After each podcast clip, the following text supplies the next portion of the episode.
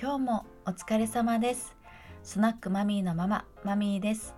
お仕事にお勉強に育児に恋に。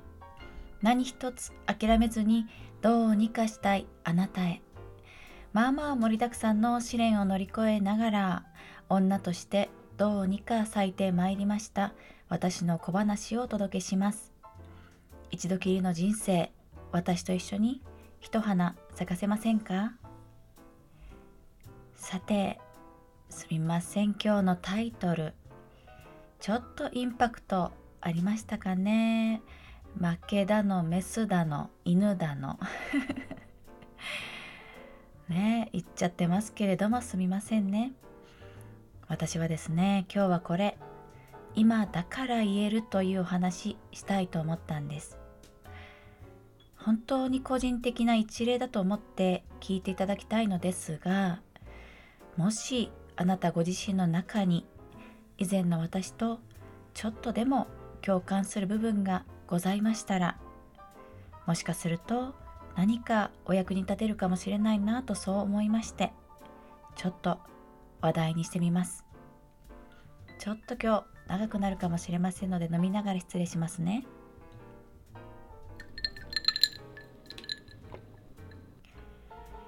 私はですね結婚は2回。1回目の結婚はですね27歳の時にしておりましてまあ世間的にはひょうひょうとその時にお付き合いをしていたパートナーと自然な流れみたいな顔をして結婚したんですけれどもですがねその裏側裏側ですね本当にどうしても結婚がしたい。できなければ負け。と思っている自分がいました。今は結婚しているしていないで勝ちだの負けだのっていう表現。もちろん許されることではないですしもとよりその感覚すら時代遅れとされていますよね。あのそのようにされている言われているのは私がその年頃だった頃もそういうふうには言われてはいたんですよ。でも時代がいくらそうであっても勝ち負けって心で思ってたんです。なぜかという部分はちょっとこの後掘り下げますが一旦置いときますね。で人って勝ちたいとは特に思わなくても負けたくないって思いませんか？ねえ。負けは嫌みたいな。勝ちたい、負けは嫌ってことね、うん、私もそうだったんです。ですから勝手にメスとして負け犬である状態これをね定義してそうならないようにそうなりたくないと心をとらわれて生きておりました。具体的にどのように負けを定義したかと言いますとね2つあります。1つ目のポイントは30歳過ぎても結婚や事実婚をしていない独り身である。2つ目のポイントは子供を育ててない状態である。です。はい。このね定義に基づきまして負け犬になりたくない。その一心で26歳を迎える頃から非常に具体的な納期をねパートナーに提示して半年とかもう何ヶ月単位だったと思います。あと半年でプロポーズしてくれないと別れますみたいなことを告げてそして自分のお誕生日にプロポーズしていただきましてそこからは華麗なるアレンジメントそして外交能力を発揮しましてね。両家との会食などをセッティングしては好感度を確実に積み重ねて彼が立ち止まったり振り返ったりすることがないようこの人に決めてよかったななんか納期に従ってプロポーズしたけれどもまあよかったなと安心して入籍結婚式披露宴ここまでね進むようにプロジェクトを推進してまいりました。そして私は見事に既婚バッジを手に入れましてねでその後も子供を産んで育てるというねバッジもこれも手に入れたんですね。まあ、バッジっていう方言い方しますとついでに言いますと、まあ、その後特に望んだことではないのですけれどもバツ1シングルマザー再婚2人目の子育てっていうバッジもねもうねもう胸元ガッチャガチャするぐらいまでガッチャガチャにバッジついてますけれどもね。まあつけてないですけどバッジなんてねね。さあ負けなかったという気持ちにじゃあなったのか。ねこのね負けなかったなって思ってるこう今はもちろんその概念ごと消えてなくなっていますよ。ね、それってでも40代になったから言えてるところはありまして振り返るとねこのように思うわけです。既婚バッジ子育てバッジこれを手に入れた時はね最高に嬉しい気持ちになりましたただ負けない。もう負けない。負けではない。この感覚からはですね解放はされなかったんですよ。えー。まあ、まずねこの嬉しい気持ちになったってことは事実なのでお伝えしておきますとこのねそれを欲しがる自分既婚になりたい子育てをしたいそれを欲しがる自分そこと向き合って悩む自分みたいなその時間から解放された。その嬉しさがですねなんとも最高でした。なんですけれどもまあそれってこう例えばもういつまでもいつまでも結婚がしたくて子供が欲しいんだけれどもそれは言うのはなんかかっこ悪いしまあうまくもいってないしなんかモヤモヤしてもう何だったらこのもしかしたら私結婚したくないのかもとか欲しくないのかも子供そういったね内政のようなこともごちゃごちゃとして時には自分探し中とか自分迷子中とか言って自虐的な発言をしてみたりね誰の目を気にしてるか知らないですけれども休戦しますお休みしますとか言って言ってみたりね。そういうふうに自分一人では何もコントロールできるようなものではないことをいつまでもどっかずっと欲しがってそれをごまかしたりしてぐずぐずしているような自分から解放されたわけです。まあ、これはね最高とその時は思いますよね。はあ抜けれたっていう気持ち。ただねこの感覚自体このぐずぐずとぐずつく感覚そう思ってたこと、まあ、これは本当に人としてくだらないくだらない平和なことを思ってたんだなと思いますけれどもまあ本音ではありました。はい。じゃあね、次にもう一段掘り下げますね。そのバッジがないと負けと思っていた。それは何でということになりますけれども、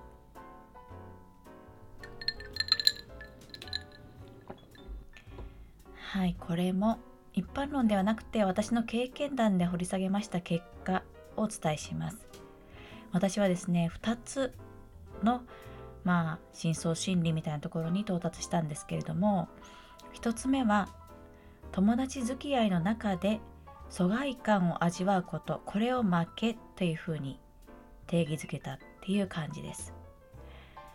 この20代はですねまだまだ狭い交友関係でして中学とか高校とか大学とかそこら辺での交友関係をそのまま引っ張ったような私自身はそこまで群れをなすようなタイプではないんですけれどもただそれなりになんとかちゃんは彼氏ができたらしいよみたいな声がねネットワークを通じてすぐ広がるような感じそういった群れの中にはいまして。で当時こう私たちのような同類で戯れるような状態のねそんな状態のお手本のような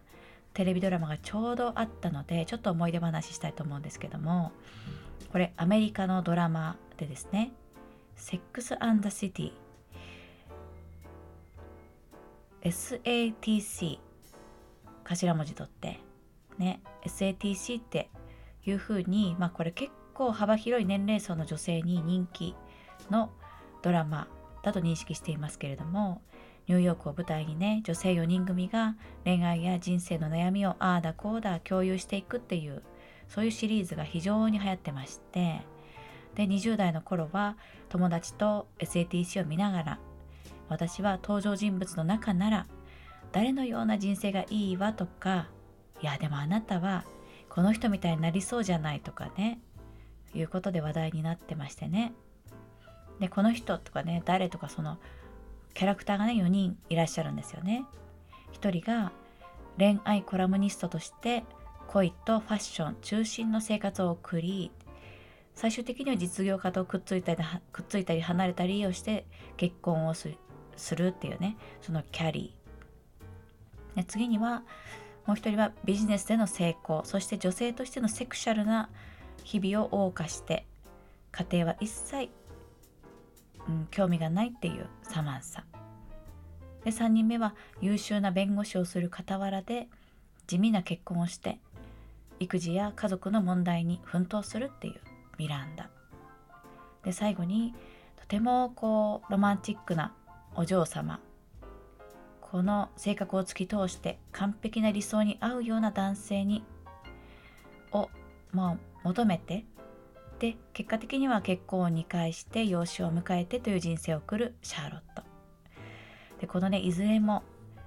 まあそれぞれがねそれぞれの価値観でなんだかんだ幸せに向かって貪欲にそういった友達があの集まってねかけがえのない友情を築くよっていうところがまたね理想的みたいなストーリーなんですけれどもなんかまあ最近また続編が出てましたね。ね見ないとって感じなんですけど。でただその SATC のように多様な人生模様を互いにリスペクトしてバランスよく仲良くできるかといえば実際はあんまりそうはならなくて誰かが疎外感を持って居心地が悪くなったりねそしてだんだんその別の他の自分と似たタイプのグループと付き合うようになるみたいなねなんとなしの離脱とかね解散みたいなそういう状況が割と現実かと思うんですけれども、うん、ですので20代はそうやって一緒にいて楽しい10代の延長で付き合っていた友達の中で疎外感を持つことを負けって思う風に思うようになってそんな心理が私の心を焦らせていた一つ目だったかなと思います。そしてもう一つはこれはね育ってきた家庭で培われた根深いものだと思いました。女性に生まれてそして性の対象も、まあ、私は男性のみというわけではないんですけれども男性含まれる感じ。そうしますと女の子は愛されてなんぼ愛されて花咲くものですよみたいなことですとかメスの体ですから子供を子供を産むために子宮や卵巣がついているから命をねそこに授かってお母さんになることは自然なことよみたいな普通目指すよね。それが普通幸せだよね。みたいなね。そういった刷り込みが生まれてからの過程でそして社会の中でもいろんなところで違和感なく響いて私の価値観を作ってきたなというふうに思います。この価値観はですね価値観自体は否定するものでもないと思うんですけれどもまあただあまりにもこう植え付けられているとそれってもう自分の感覚かはちょっとわからないなという状態になっている、まあ、そういう人も多いんじゃないでしょうか。幼少期から親にも教育機関にも例えばね例えばですよ。パートナーがいなくても一人でも人生って幸せだよとか。赤ちゃんがいなくても別にお母さんにならなくても幸せなんだよなんて言ってねわざわざ教えられてまるでそちらが優位なように刷り込まれるということは稀だと思いますね。そんなシーンはあんまり見たことがありません。ですからなんとなくそうやってそれが女性として生まれたうんコンプリート状態なんだなみたいなそんな感覚を持ってそれができなかったら負けという概念につながったと思います。私はこのように女としてメスとして負けたくない。負けメス犬になりたくない。という気を気持ちで結婚して子供を持ってバッジを手に入れたわけですけれどもね。うん。じゃあ手に入れまして負けからは解放されたの？と。それはですね確かにそれまで持っていた負けたくない不安な自分それまでのその感覚からは解放されてとても嬉しい気持ちにはなりましたよねと。でも幸せですか？じゃあじゃあ幸せなのですか？というふうに聞かれたら実は即答はできないという感じがずっと続いていました。うん、この幸せに関しましてはですね40歳の今ようやく「幸せですか?」と聞かれたら「はい幸せです」っていうふうに答えられるようになったんですけれども、まあ、ずっとこれまでねそこに答えられずにね仕事やら趣味やらもいろんなことに手を出して自分を満たそうとしてまいりましたけれどもでね話戻します既婚者子育てのバッジを持たない負けからは解放された当初の話に戻りますとどういうことが起こったかと言いますと今度は女としての市場価値が下がる。現役ではないというね。もう市場価値って何？って そういう感じなんですけども。そんなそんな感じの新しい定義づけでの負けを設定してそこと戦うことになりました。ねえキリがないよ本当に。本当にキリがない。結婚しても出産しても仕事を頑張り続け流行りのファッションを心得てあえて子育てでは子育てでは避けるようなね白い服を着たり体型がわかるようなピチッとしたパンツを履いたりセミロングの髪を毎日コテで巻いて巻き髪風にしていたり職場ではまるで子供などいないようにね意識して周りの働きママたちが子供の写真を飾ったりね。デスクトップのこう背景にしたりするされてるのをなんかねそういうことは一切せずえ